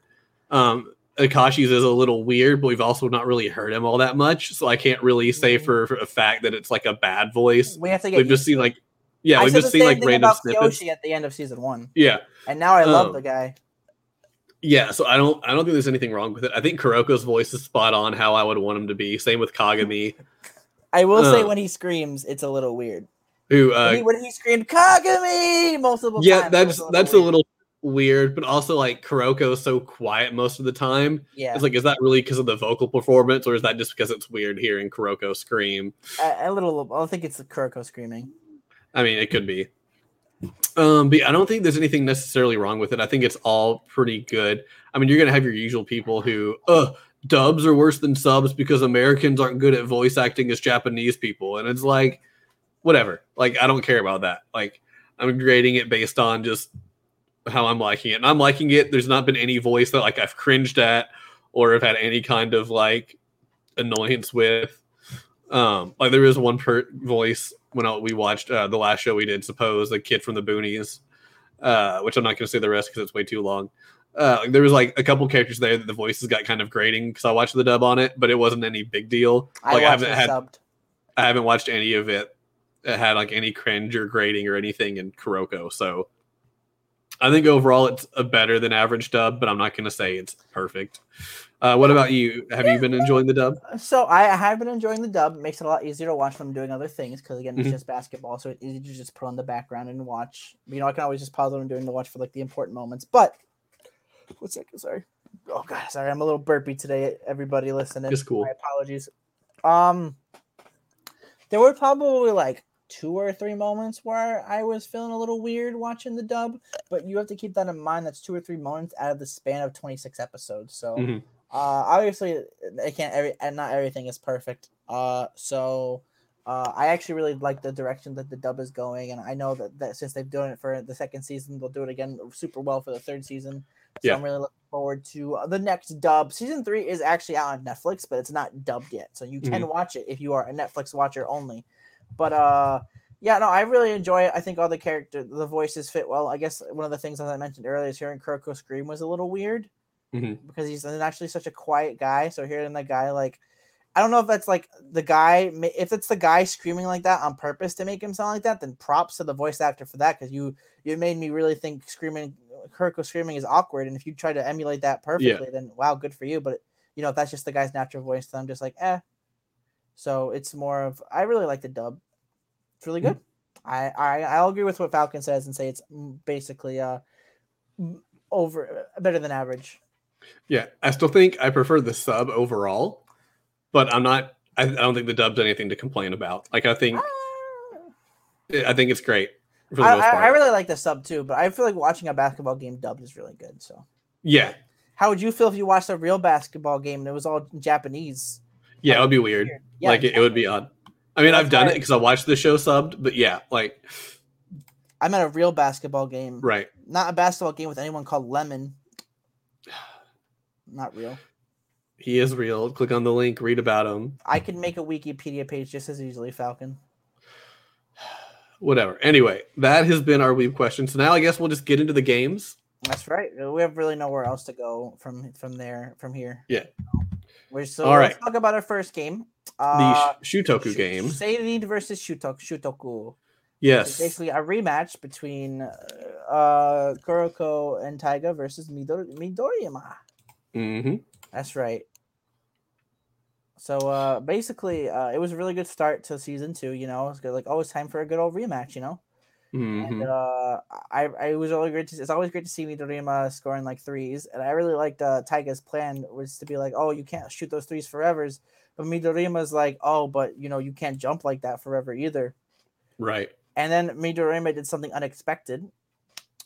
He decided to work with his team. He passed the ball to, to Cal, I believe. and you could tell because uh, it was a little character development moment for him, but you could tell he uh he's really he was starting to like really enjoy himself, like working with the team and like scoring Mhm. really good. You know, Yeah. it was really nice won him over. You got to trust the teammates. Yeah, trust Um, the teammate. I, did yeah. we see any? I think we saw. Did we see any new moves displayed here? Um, so Midori, not uh, Midorima didn't really get any new moves. Um, let me look over my list. Uh, this is the first time we see the vanishing drive. Oh yeah, uh, when is. Kuroko vanish drives past Cal, that's the first time he uses it, and just freaks them out. It was great to see Um, the vanishing drive is pretty great. It was also Uh, I- great to see like all the other teams try to like figure out how it works and then getting it wrong like later on. Yeah. it was really fun. yeah, I think it's I think it was the Kirisaki Daiichi match where a guy's like, I know how he's doing it. He's doing this, and then like they It was the past. guy- It's like It was the With- guy was, with like no hair- his with- eyes. yeah. Yeah, he's like he's tracking your eyes, and when you blink is when he goes. So pair, match him up against me, and then he goes past him. He- He's like, "What? How'd you do that? You can't see my eyes." And how Kuroko's like, "What is that? What I'm doing?" And the guy's like, "What? That's not what you're doing." that was a great. Um, other as far as other new moves, um, I think there was only the vanishing drive. I know yeah, Kuroko used a lot uh, of new moves in like the Toho rematch, but we'll get that to that when we get to that. Yeah, um, the other move I wrote down that just I found amusing is when Takao uh, passed the ball to Midorima, but he did it like a leapfrog, like bunny hop kind of deal. Like it's like, "How we got you? What are you gonna do?" And he just jumps and like bounces it under his leg, which I found amusing. Uh, I remember that. there was the really cool moment too, where uh, like, "How are we gonna defeat Midorima?" And they have Kuroko covering him, which was just really interesting. Anytime they put Kuroko up against a Generation of Miracles to cover is always just amusing to me. Um, like how he did it against uh, uh Murasakibara. this Yeah. giant guy and this tiny guy. I wrote that down in like all caps on my note when I was keeping notes. I was just like, Kuroko guards Midori. Cards. Oh Ugh. god. They, this is also the first time I believe we really see Seiren cause somebody to foul. Um, we have uh, Kagami jumping up to block the shot from Midorima at the hoop. They're having like a hoop battle kind of deal. Um, but he causes Midorima to foul him. Uh, because Midorima like bumps into him or whatever. Mhm. um, which was great. Uh, another moment they had was this was where we had, um, I believe it was Kiyoshi get a foul shot. He got like bumped or pushed or rushed or something, uh, and they had that last pressure of uh, the last foul shot. Because I believe at that point it was where they could tie up the game. Uh, oh yeah. and it's- it's kinda like- end. it- yeah, because they had like one second left, up. and he got fouled or whatever. Yeah, and his leg was acting up, and they were all hoping that the pressure would get to him, but he. I don't remember if he makes the shot or if they get the rebound. It was one of the two. Um, but that caused they were them to trying to tie go the for game. the rebound. They were trying to go Yeah. for the rebound. But if he, if if you think about it, if they got the shot, all they would have to do is pass the ball to Midorima. Wait, no, that score. wasn't it. It was they were tied after the first shot, but the second shot would either get them the win or it would end as a tie. Um, and he he misses it, and both teams miss the rebound, and they they end up tying. Well, I mean, technically, if you think about it, if he did get both shots, then they, then if, then the other team would just have to just pass the ball to Midorima, as I said, and just he would score, and that's that's the game. Yeah, but also So they had I think it was like it two seconds left on the clock, so that would have to happen really quickly. Um, yeah, they end up tying the game, and this is the only time I believe in this series that a match ends in a tie. Like this That's is right. the only so one. this match ends 104 to 104. Yeah. And even though there's not many like new moves like displayed in this match, I think this is one of my favorite matches in the show. Just because even though there's not like many people like showing new moves besides the vanishing drive, I feel like it's just a really well animated basketball game. Uh, As- there's as just a lot are. I enjoy Yep. about it. It was a pretty good one, I will Mhm. admit. It was really good to see all these these uh good players clash with each other, all with all their different like skill sets and everything. Mhm. Was nice. Indeed. Falcon, turn your phone off for recording. I I thought I did. Like I said, it's being weird. Like I have it on silent, and it's telling me it's on silent, and then it's just randomly turning off of silent, and I don't know why. Uh, so if I, you hear any more dings, I apologize. I have the ringer down as low as it'll go, but it's uh still noticeable, I guess. Um, I also have a note on here that I just found amusing. At the end of the fight, when they're done, uh, Tetsuya number two comes up and licks Kuroko in the face, which causes Momoi to uh, faint into uh, Aomine's arms uh, because she Oh, found it adorable. just want to say actually that this is not not anything about the game, but like Jesus, man, like the girls in this show are really like well done. And th- well, there's only really two of them. well, I guess three or four. There's multiple girls, but like her, Momoi, and then like that Alex girl. Like, why are they so like well animated for like a show that's bo- bo- focused on basketball and guys? Like, God, Like really, we've got Riko, who's the coach of Seirin. I think We've got- pretty hot too, but she's not like you know well endowed, but she's still like attractive. Yeah. Uh, then we've got Momoi, who is the manager from the Generation of Miracles, always hanging out with Aomine. And she has a lot of like fun character traits about her, even though she's just really a manager.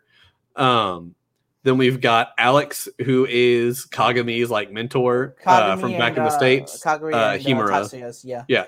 And then we've got uh, the coach for Yosen, which is Oh, Maurice She's team. like she's like a, a graceful, like beautiful as well, in like her own type She's- of way. Like all the girls in this Yeah. show are just like really well done. Just wanted to and they don't out. follow like the typical female tropes either. Like they're all their own characters. exactly. uh, which is really great. Like it's, they, I feel like they he did a really good job of having female characters. It's not like your typical shonen where they're either just there for fan service or they're just the one who's crushing over somebody really hard and don't Except know how to Alex, do who plays the great American Rowell and kisses everybody, because that's what we Americans do. We totally Yeah. kiss everybody. Falcon, come here.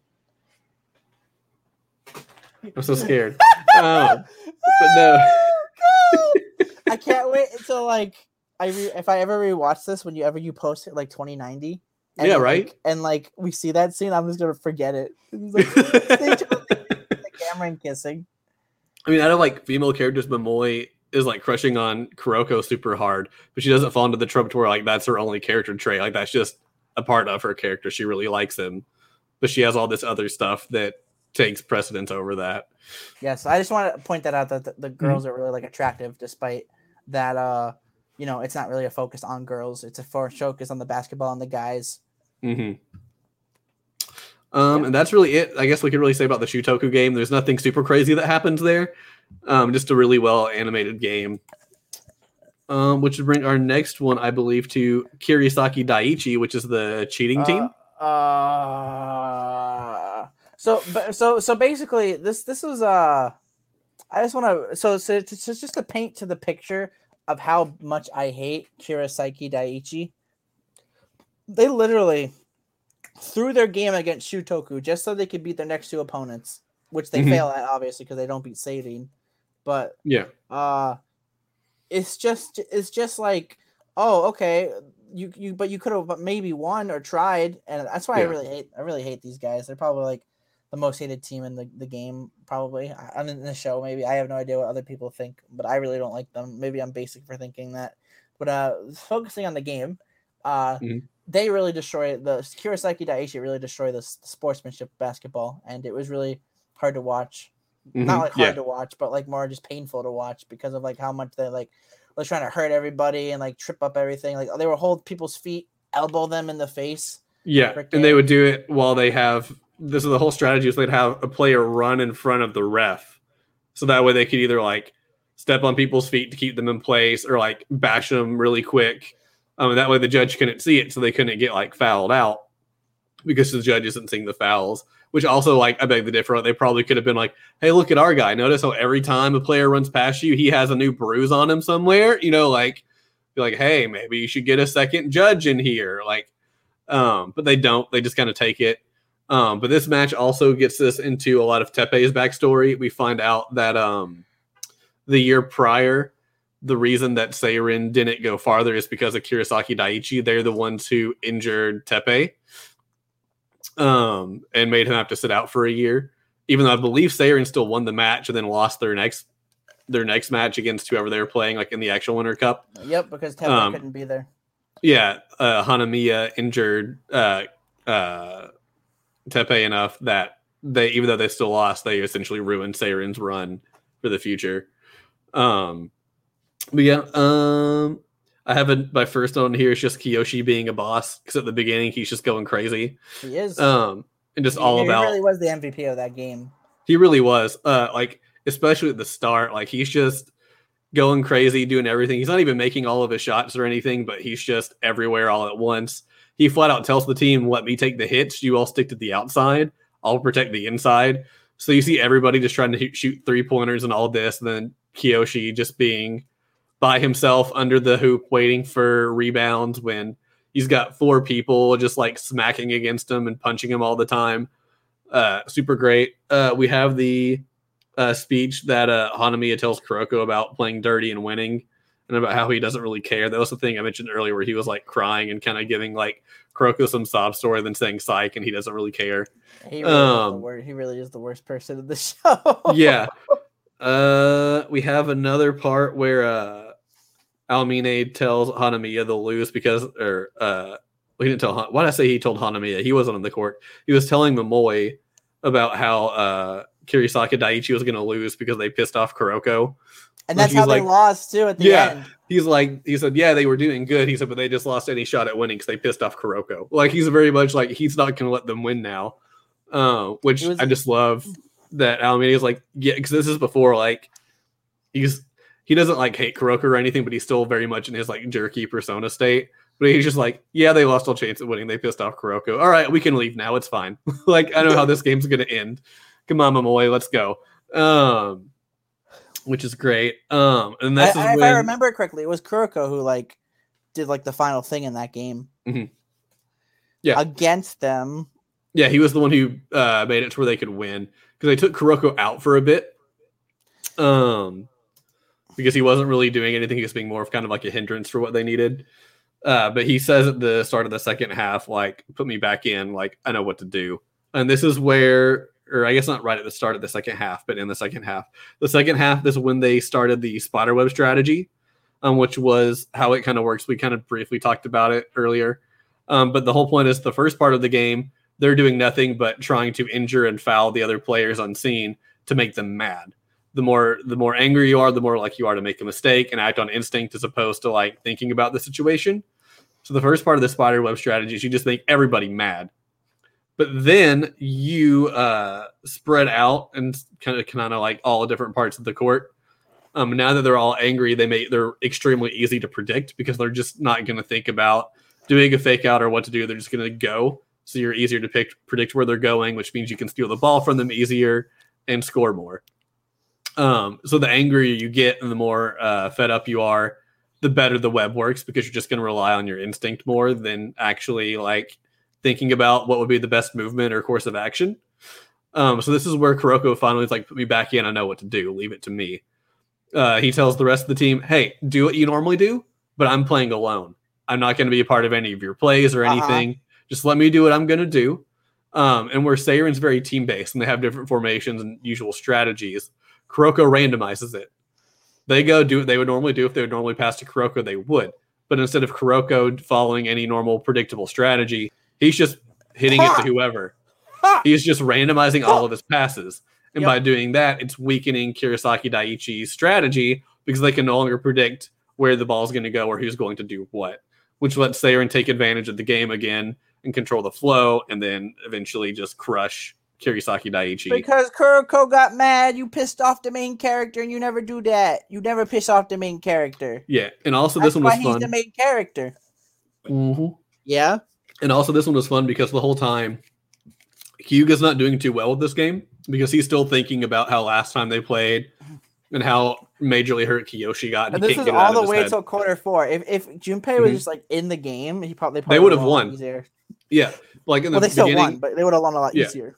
Yeah. Um yeah, he's at the start they're trying to focus on playing on the outside because playing on the inside they're all getting just injured. Um, but he keeps missing all of his shots, which isn't like him. Um, he's finally able to break out of his funk in the fourth quarter and finally just start nailing his three pointers again.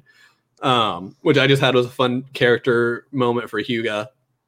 Um, since the even though Hyuga gets more than a lot of the other team members, uh, he still doesn't get like a ton of growth and development.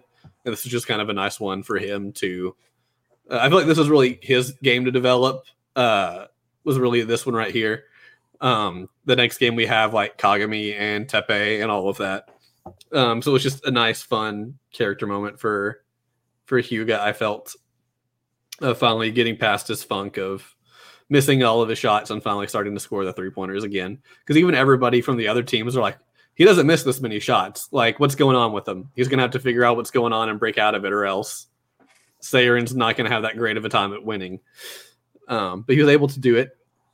Uh, and I believe that's really everything beneficial out of this game. Uh, I feel like this game was more just there to have like uh, a team to kind of do that. But yeah, uh, he uses his vanishing drive once or twice. Uh, this is where uh, the hair guy was like, "It's just whenever you blink, so no worries. Just just uh, pair him up with me. He can't see when I blink, and then he still passes him, no problem." Which is just really funny. Kuroko is always funny when he doesn't intend to be funny, just because of his personality, which I always find amusing. That's Um, because he's the main character. yeah, Uh, yeah. Um, let's see. Uh, and then uh, da, da, da, da, da, da. The next game is Toho, the start of the Winter Cup, and their but you're you're skipping the most important game, the Hot Springs episode. No, I know what uh, I'm skipping. yeah, it So- was the a really weird Hot Springs episode, but I kind I kind of enjoyed it. It was definitely a good like filler episode, but at the same time, it didn't really do much. Of course, it just it, it, it prepped everything for like, oh hey, guess who you're fighting next? Us, Toho, the people you lost to. I hope you're ready to lose again. Easy win, Mhm. and then they and then Toho loses by a point. Yeah, gosh. Um, but yeah, we. I guess the most important thing that happens at the Hot Springs episode is Momoi telling uh, Riko something, but we don't hear what it is until later on in the match. And then all the guys being like, we have the bracket for the game. Here you go. You're fighting us. Yeah, you're fighting us next. Somehow our manager got it early, and then they have that whole like uh, battle of stamina in the uh, the sauna to see who can last, which team can last the longest, and the losing team has to buy the winning team drinks or whatever. Um, yeah, it, it was fun. It kind of just helps like reestablish the fact that uh, Aomine and Kagami want to take each other down. and that they're really just next. Um, but uh, yeah, it's great. Um, let's see. yep. So next up is the Toho fight. Um, yeah, I've got my notes right here. Ho ho Toho. ho ho ho! This is the start of the Winter Cup Yes, this is officially, I believe, the first round of the Winter Cup. because uh, Yeah. Seirin and and Midorima's team were in the, pro, the like Cup, qualifying rounds. Yeah.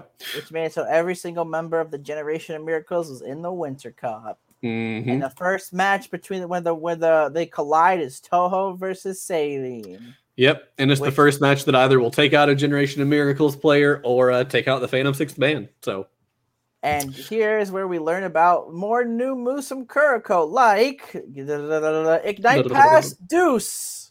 I think it's called. Or Ignite Pass Kai. Kai. I like Yeah. Okay. Why did I say Deuce? I don't know. I ignite ignite Pice Kai, which is And he uses that at like the very beginning. Just I feel like to maybe hopefully freak out Aomine, but Aomine is not the kind of guy to freak out. And uh, like- also, we learn that every single regular member can now catch a regular Ignite Pass because they trained hard. hmm Which Uh, this is cool. also where Hyuga first uses barrier jumper. That's right. He uses the barrier jumper. Mhm. And what does what does Izuki do? Tell me what Izuki does. Izuki does what Izuki does. So nothing. Got it. no, he's very he's very important to the team, but like his role isn't like super flashy, so you can't really like spend too much time on him. So nothing. Got it. And Yeah. then freaking Kiyoshi with his vice claw or vice grip, whatever Mhm. it's called, vice claw. I think the vice claw. It's pretty great. It that really one get helps out a unveiled here? Did that one get unveiled during? I think it got unveiled during. I think it got unveiled during Kirisaki Daiichi. Actually, I don't remember. I forgot to write that one down, and now I don't remember which which I game he I, unveiled. it that had in. to be Toho because why would they wait to not use it on Yosen? Because Toho would be Toho. Toho was was worser opponents in my opinion than Yosen. And I was thinking for some reason it was Yosen though, because we get that flashback during that match of how he was catching the rocks or whatever. But I could be wrong. Uh, well, either anyway, way, anyway, everyone has like new moves they're ready to use yes. and stuff. Kuroko with the with the ignite pass Kai barrier jump. Mhm. all these all these awesome things happening. Um, Yeah. so everyone's bringing their A game, and Toho's not underestimating them. You know, they don't underestimate them from the start because they know they trained, they know, and they're Mhm. ready. And uh, everyone's ready. Aomine's going crazy. Taiga's starting to catch up to him a little bit too. You know, he's Mhm. starting to do good. Taiga actually goes out to America to train for a month too. Yeah. In between uh, the last game, they have like a little bit like training montage after the uh, Hot Springs episode.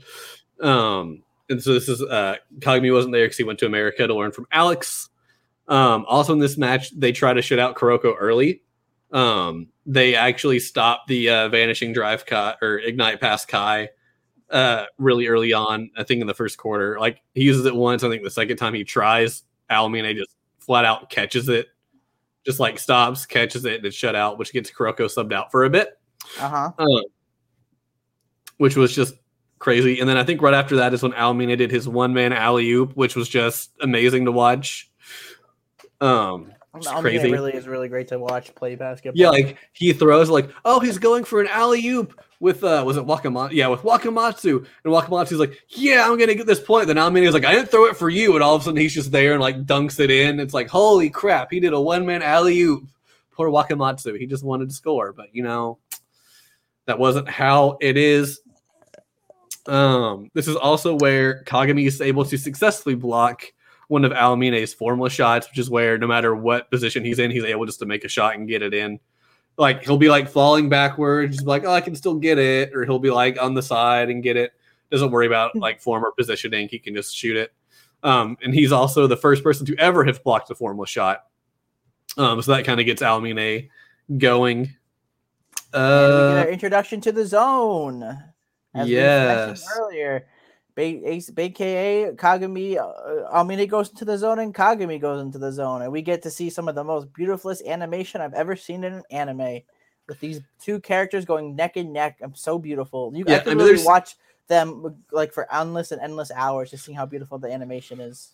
That would, that part's really good, but we still have a few things that happened before that. Uh, we had Momoi uh, explaining to their whole team how Kuroko's tricks work to essentially shut out Kuroko. 'cause she knew in order to win, they had to just completely eliminate Kuroko as a threat. Um, so she did that, and that is when Kuroko started using misdirection overflow. That's right, misdirection Um, overflow, where he can make his teammates invisible. Yeah, so if you all uh, don't remember weren't here for the last time, uh, Kuroko has a time limit for how long his misdirection can work, and the more he uses it against the same people, the less effective it is. Um, so they get to a part to where his his misdirection just isn't working. His time limit's pretty much up, and they've already played against Toho before, uh, so really he's not being useful. Um, but we find out they realize that if they drain Kuroko's battery, they can essentially change how his misdirection works. All the attention is on him. Yep. by doing that, they're not focusing on the other members. So he can essentially give his vanishing drive to everybody else. So the first time you see it, he passes to Izuki, and they're like, oh, okay. And then Izuki just like faces past somebody, like, well, wait, what the heck? Wait, and it's like, what's going on? And then they score and they get a goal, like, yeah, like that's crazy. What's going on? And they give it to Kuroko, like, Kuroko has it, no big deal. Then he passes it to Hyuga, and then Hyuga phases through somebody and gets a three pointer, like, what is going on? It's really crazy. But that also has a time limit. And with the caveat of if they use misdirection overflow on a team, their misdirection will never work on them again. So they're essentially saying we're not going to have, be able to use Kuroko at all in any future matches against Toho, but we can use this right now to beat them and move forward. Um, but they're essentially forfeiting anytime they play against Toho again, unless they get some other like god tier player on their side, um, which is a really cool caveat for it being pretty crazy. Um, and that is when afterwards uh, we had a big thing on Imayoshi, who's the like guy with the glasses and the closed eyes. Yep. Um, we finally figure He's out like how he's a yeah, he's the captain, and he's also uh like we find out he's like a really sly and kind of tricky player, and we kind of get him doing some different strategies.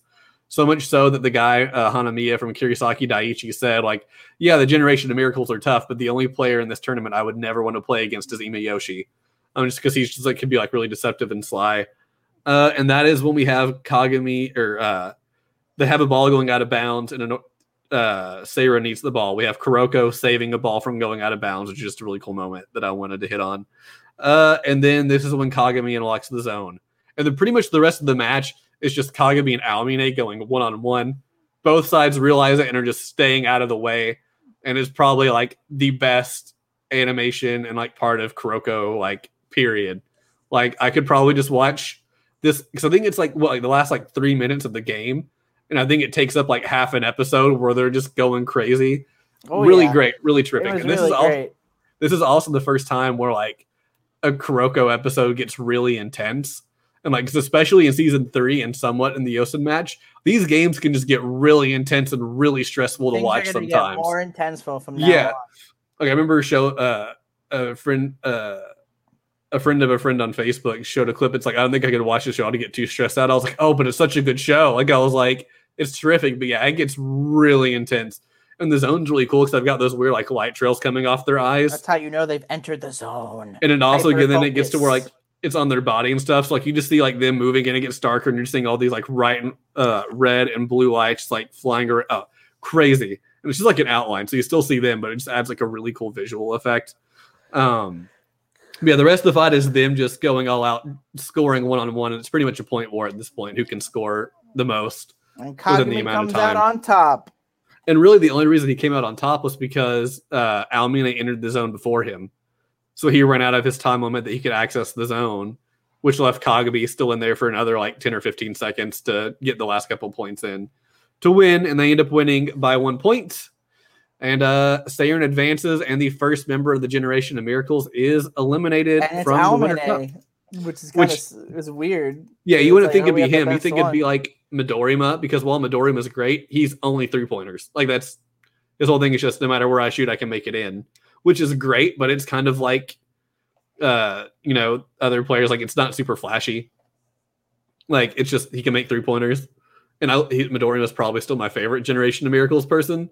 But like he, he, there's not much you can do with that. It's just oh, if you can stop him from making three pointers, he's kind of useless.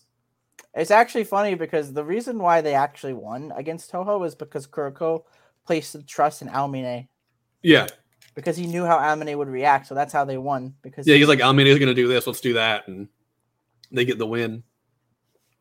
They do. Um, and then uh, Aomine stops being as jerky because he finally found somebody who he can go all out and play against and really just enjoy the game again. that's right, and that's he Cool. starts training. Mhm. He starts going he's back to practice and being nicer to everybody. I think afterwards he tells Momoi, "Let's go shopping. I need new shoes for practice." And uh, he doesn't ever want to hang out with Momoi really, even though they've been friends since like elementary school or something. Um, and then he even helps Kuroko train to learn how to shoot, which will become important for the next match. Um, yeah, it, we kind of see him not as angry and bored all the time, which makes him into a little more entertaining character, uh, in my opinion. Uh, but yeah, he's he's really fun. I enjoy him a lot. It's fun. So someone someone in the comments for the Seirin versus Toho Academy said, "How did Seirin win at the first place? If Aomine was giving hundred percent, Toho will win hundred percent." Yeah, I see that one, and it's because Kagami and Aomine were evenly matched in the game. And they entered the zone. Seirin learned. Yeah, like it's very much like they learned how to beat them with their tricks and whatnot. Um, Yeah. We also didn't really talk about Sakurai from Toho in this, but uh, Sakurai uh, always seemed like a really weird place on the Toho team. But you find out he's pretty much just like their version of Hyuga, um, and he's just so desperate to stop Hyuga from shooting all the time that they kind of have this cool part at the beginning where they're playing on the outside. It's just a point war between Sakurai and Hyuga, which not flashy, but should, we should have mentioned at the start that happens in like the first Per- quarter, I think. Personally, this is probably my favorite game in the whole season too because I feel like the stakes are super high, obviously, and Mhm. like every single time they came up with a move, they would the other team would counter it, and when they came up with a move, the other the other team would counter it. So it was just kind of like a Yeah. back and forth war of attrition until they got to the zone. It was I'm just like the a zone really, one up like, battle the whole game. The zone really made it, but like at the same time, like everything that was b- before it was like really good. Like everyone was serious. It everything was- great. It was a great match, but then the zone just escalated it even further to being like, okay, but now we have two people in the zone at once, and it's just going to be phenomenal from this point out. Um, but yeah, this really solid match. I kind of agree. While I really like the show Shutoku game, and it's one of my favorites overall, this one just has more to it and so much more going on. Um, but this is also too where it kind of starts like, oh, you had a power up, I have a power up. This is where it kind of gets into more like generic shonen terms and sometimes. Um, but that's not bad. It's just it, it kind of follows some of the tropes a little more, but it's still tremendously enjoyable. Uh huh. I guess we should move on to the last game then.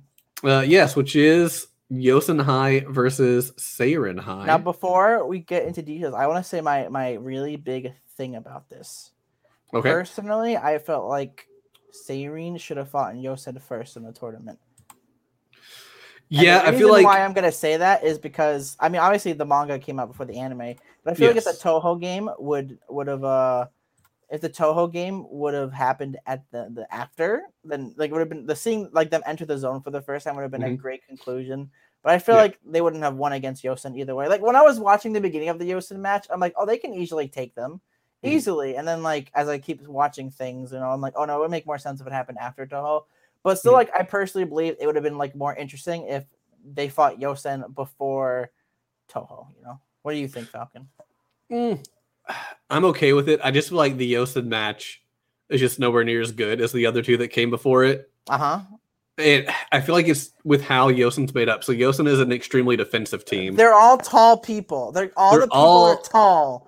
Yeah, it's like that team that like I think they said what three or four of the starting members were all over six feet, um, which for Japan is insane. Like in America, it'd be like, oh yeah, well there's a bunch of people over six feet over here, but over there it's really rare.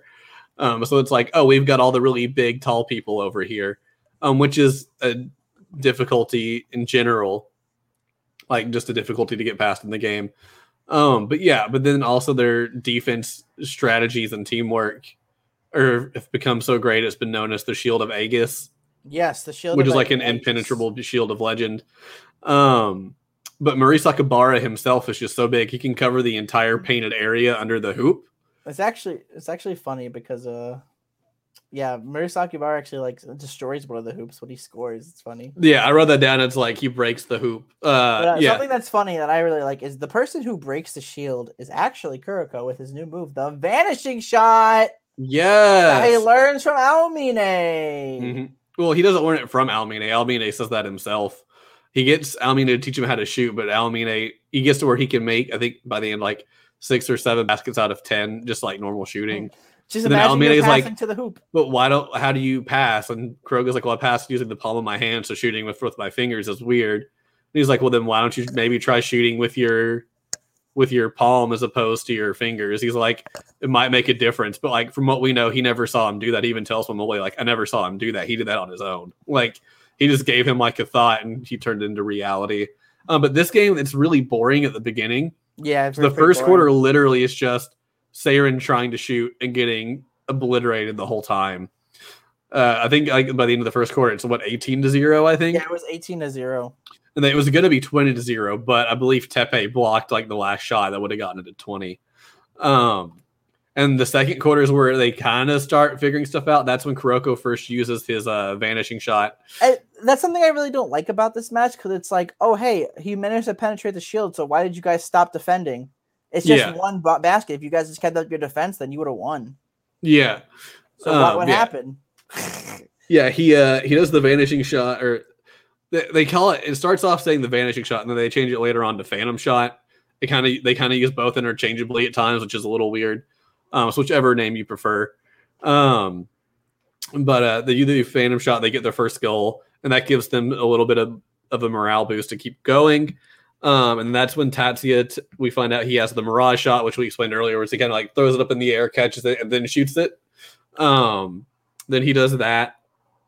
Uh, and then this whole time, Kiyoshi's just been going flat out crazy, and he pretty much is about to faint, and Kuroko catches him, but he's like, yeah, "Nah, fam, I'm good. I got this. Don't I worry about this. it." I got this. GG boys. GG. Um, and they're all really worried about him. And then after that is when Murasakibara does his like uh Thor's hammer move, which is where he like takes the ball and just like jumps and spins around and then puts it in, which looks really stupid if it wasn't for all the like wind effects around him. yeah, If they didn't make him look like a tornado, just be he'd be like, huh.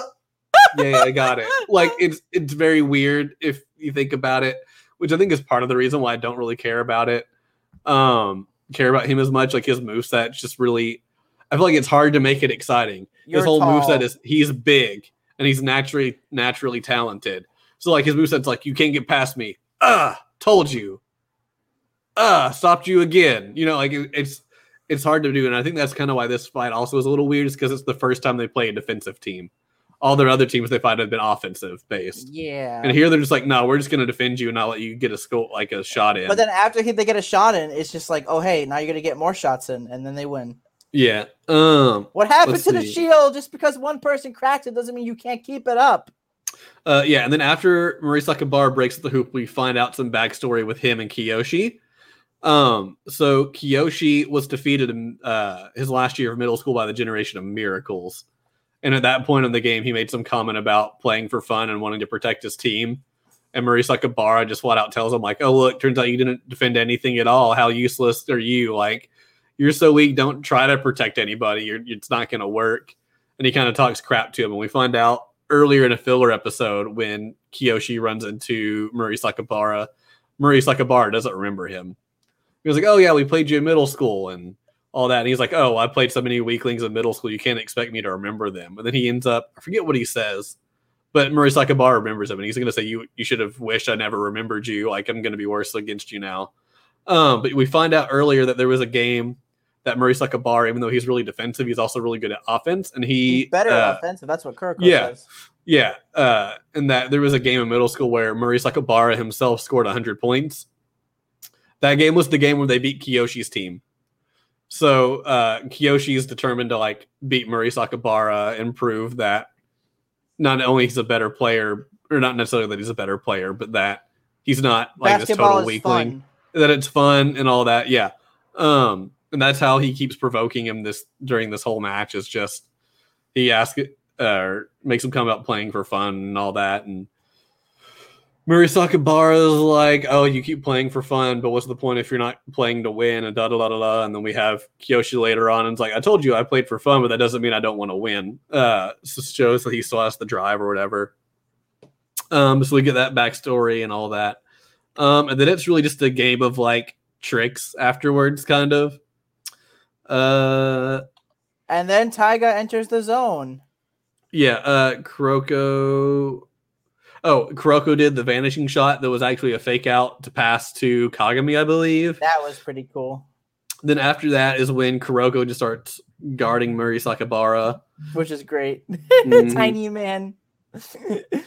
Uh, da, da, da, and then oh, and this is when we get Seirin's new strategy to beat them because they were able to get some points, but Yosen starting to gain ground again and stopping their shots, which is where they have the stealth full court man to man defense, uh, which is where essentially uh, instead of in basketball normally you have like players who mark each other. So if Condor and I were playing and we had like another friend, like I might be marking Murasakibara and I stay on him the whole game, and Condor might be uh, going up against Himuro.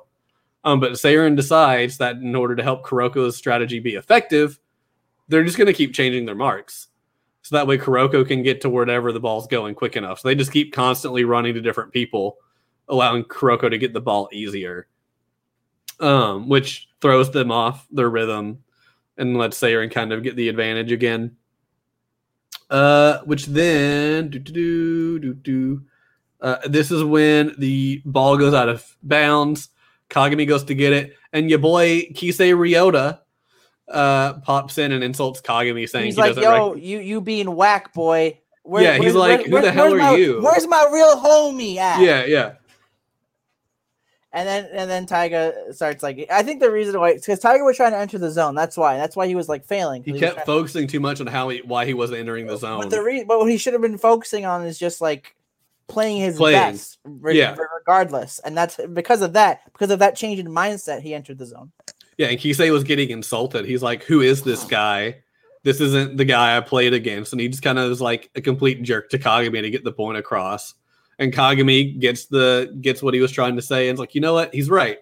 I just need to focus on doing the best I can, and if I don't get into it, I don't get into it. But you know, let's go.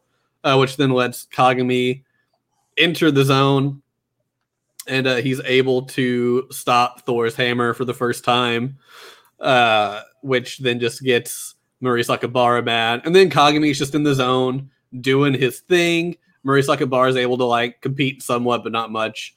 Uh, and that is when uh, entered the zone, enters the zone. which is so weird because like they say, and Aomine even says like, "No, there's no way he would enter the zone because he doesn't really like basketball." Well, that's because he keeps telling people he doesn't like basketball, but we find out the whole time he genuinely does. He just keeps was saying he does it. Tsundere. Yeah. Um. Tall Yeah. Tsundere giant snack boy just wants to play basketball with you. Yeah, I do agree. It's a little weird because he's just constantly like, I don't care about the game. I just play it because I'm good. But then you find out there is like, he's kind of lying to himself. Like, he does like the game. He just doesn't want to really admit it. And I think it's kind of like similar to Aomine. He finally found somebody who could compete against him with him like actually trying. And so I think that's kind of where he finally kind of like acknowledges that he does, in fact, like the game. Even though at the end he still is like, no, I hate this game. I'm quitting. I lost. This isn't fun anymore. But we know he's not going to. You skipped the best part though. I know. I'm just. I, I just went on that train of thought. But yeah. The- the, uh, the anyway, best part was the very final moment where uh, Murasakibara had the ball and he was going to go jump, but he couldn't jump. And he's like, "Why can't I jump? I know I'm you're good." skipping at an even better moment before that, though. No, no, there- no, no, no, no, No, no, no. Yeah, yeah, yeah. no, no, So- no, no, no. Yep, yep. So anyway, Murisaki Bar enters the zone, and it's just Kagami and Murisaki Bar going into it, but it's not as cool as when he's going in with Aomine. Um, but then Kagami uses a move he learns from Alex, the Meteor Jam. The Meteor Jam. Uh, and this was cool because uh, the fact that Kagami had been in the zone for a while, he was starting to lose his zone. Like he started going out of the zone, uh, which has meant that Murasakibara was just going to pretty much annihilate them at that point. But he was able to push past his limits and extend the zone further, and then he does the Meteor Jam. Uh, and yeah, this is the part now. Kagami's just out of zone. He's he's done. Um, but we have uh, Murasakibara running and they're all like, oh, because they had like three seconds left after the meteor jam. They're like, yeah, we won. And then Murray Bar's like, no, you didn't. He just like takes off, and everyone's like, oh no, what are we gonna do? And he goes to shoot, but he can't jump. His like, he's like, he's out. He's out of energy. He's out of juice, and he's sitting there trying to shoot, and he just can't. And then he finally is like, you idiot! If you can't jump, just like reach up and put it in. You're tall enough, you can do that. And then we have our boy Kuroko just come out and be like, nope nope. and he just like blocks the last shot, uh, giving Seirin the win by one point Again. yet again. Uh, which means the know, second generation Falcon, of miracles I'm is sensing, I'm out. sensing a theme here. Right, They were won right. by. Winning by one. Um, which well, entertaining. Two matches in a row, winning by one. Come on, people. Come on. ho- I sure hope it doesn't happen in season three. Ha we'll ha just have to find out, I guess. ha ha ha. Um, ha. but yes, and that ends the match. We have a little bit of a wrap up of uh, Murasakibara being like, "I'm not playing this game anymore. I quit." And they're like, "Yeah, I don't think you will. No, I will. I'm serious." Like, no, no, you No, you won't. Yeah. And then we have Kise being like, "All right, looks like we're playing Seirin next." Then uh, Wakamatsu's like, "You idiot! We have to have. We still have one more game to go. Like, don't get, don't count. You know, don't get to that point yet." Uh, and then we have like uh, Akashi and Midorima just kind of sh- shooting glances over at each other, and that's really all we know about why. Wait, we don't get any reason why. That's just them kind of like staring at each other. And then Aomine is just like, "Cool, Kuroko did it. All right, I'm gonna leave. Let's go." Um, but uh, yeah, that's the second generation miracles out, and Yep. uh, we'll have more fun matches on the next season. I, th- I literally think the next season is like three fights. Wait, No, it's more. wait, maybe four. Well, how about we don't spoil ourselves and we just move on to our ratings for season two? Right. Um, but yeah, uh, I'll go first because mine's very obvious. I said before last time, this is pretty much my favorite anime. This season just still gives me everything that I want. I still think it's a 10 out of 10 show for me personally. Banner anime. It's a, it's a banner anime for us. Uh, if you don't know what that means, check out our uh, Twitter and YouTube page, and uh, you'll see it. You'll see the banner, and you'll know what we mean. Check out YouTube. check out YouTube. Uh, but yes, uh, it's it's just everything I really want on here. We have superb matches, great characters. They don't really develop a whole lot, but it's more about the sport. So we see like their skills develop as opposed to their personalities. Um, openings and endings are all great. Show's really great. The pacing is really good, if not a little fast paced, maybe a little faster paced for some people. But I like it. I think it flows really well. Um, so I'm very excited for whenever we cover season three. Condor, what would you rate the second season you of didn't even give Kuroko's it- basketball? You didn't even give it a number. Yeah, You didn't give it a number. I said it's still a 10 out of 10 show for me. Oh, 10 out of 10. Yeah, I said it the last time. I said it again this time. So you're saying this show is perfect? Mhm. It's not perfect. For everything I want in a show, yes, this is exactly what I would want for this kind of show. I whatever. Um, so would I recommend this for a first timer? Obviously, I wouldn't because why the heck would you start with season two, you loser? Yeah. Season Um, one, yes, it's a great sports anime. But uh, no, with. this was a really good. This is a really good sports anime. It's probably like this is honestly, I wouldn't be surprised if Kuroko's Basket made uh, you know, a sports anime more popular in a sense. It really did. It was the first sports anime over here that really picked up Mhm. steam. Because before that, like Prince of Tennis did okay and Slam Dunk did okay, but you couldn't really talk people into watching or reading it. Um, this is the first one that really got big, and it honestly got big because of the the Yaoi crowd. Honestly, as much as I hate to admit it, that if you went to a convention, half the people I I went to several conventions where I was the only guy cosplaying from Kuroko's basketball, and the rest were like teenage girls who just wanted to ship all the guys together. I I am aware of how this got big over here, but it also did help its popularity and get sports anime bigger. Then we got Haikyuu, which really just kind of pushed it over the top. Thank so you, Yaoi. Mhm. Now, if Falcon's done talking about Yaoi, so I can say my rating. Yeah. Awesome, thank you. Uh basically, uh yeah, no, this is really great. It's pretty great, great, great show. I would definitely recommend it. If you like sports or you want to try to get into sports anime, it's the same as I probably said for the first season, and I'll probably say it again for season three. But it's really good. I really enjoyed my time with it. The dub was really amazing, so it's really good to finally see the show dubbed again. You know, it's really good because this is a really good show. I'm, I'm surprised it took so long, but I'm re- really Mhm. happy. Thank you, Netflix, for making this possible. Uh, I'm gonna say eight out of ten because I really enjoyed the show. But you know, it's not like perfect, and it can get kind of meticulous after a while. You know, if you like a lot of basketball, if if you don't like, sometimes it might be too much. You know, and sometimes things mesh together. You know, obviously, because and it's kind of hard to like remember the characters' names all the time, uh, because they all look samey and stuff. Like I, it's really hard because like all the generation of miracles people have like different colored hair, so it's easy to memorize them. But everyone else is just brown or black hair. yeah, and it's all just realistic colors. there's no like individuality between some of the characters you know like i'll Mhm. look i'll look at the the main characters and i'll, I'll i I could recognize kuroko kagami and i i, I could recognize uh freaking kiyoshi and junpei because you know junpei has glasses that's actually kind of Mhm. funny that's actually how i recognize him and the kiyoshi's because he's good and, and Izu, izuki because he's like in the main team but then we have koga we have mitobe and that's it really i don't know any of the other members of uh, the Seirin team that are on the bench because they never play they never have that much time and Uh, all look the Tsuchida plays. He's the second year that has like the closed eyes and like the basic hair. Uh, Koganei plays some. He's the one with like the cat mouth. I, I literally said Koga. oh yeah, that's right. You say Koga. Uh, then we have Furihata, who's the like lighter brown haired freshman. Uh, the other two names I always forget the buzzed hair one, and then the one that just looks like the most generic anime Okay, character ever. Okay, Mega Kuroko fan, calm down. Mhm. It's my turn to I mean, I have the entire manga series just over here below Kise, you know. Wow, you're such a And then I've got Aomine just over here by my boy Gaius Van Baelsar. Okay, okay, we get it. You like Yaoi. No, I just like Kuroko. Kuroko is good. I give it an eight out of ten. This is a good show. I highly recommend people watch it if they want to get into like a nice basketball or show. Just a, just a show. It's just you can literally just put this on the background and enjoy it. You don't even have to like watch watch it. Mhm. I like it. Eight out of ten. Falcon All right. is biased. I mean, all opinions are biased. Like, there's not an opinion that's not biased. Um, but anyway, yes, this has been our show on the season two of Kuroko's Basketball. Hopefully, you all have enjoyed it. Like we said earlier, we do have a Discord. I'm putting that link back on the screen now. So Woo! Hop in there, talk anime with us. We have a lot of fun uh, just Please, talking we're about lonely. really, really random things. It's always a ton of fun. Uh, you can uh, pause the video, type in that link in your browser, and hop in, no problem. And we are also on Twitter. You can find us at BirdBroPod to find out uh, when new episodes go live, when we're going to do something special, and just other tweets as we decide to tweet them out. I, I just realized something. How are people going to see the Discord link if they're listening to this? Uh, I put the I put the description. I put the link in the description of the episode.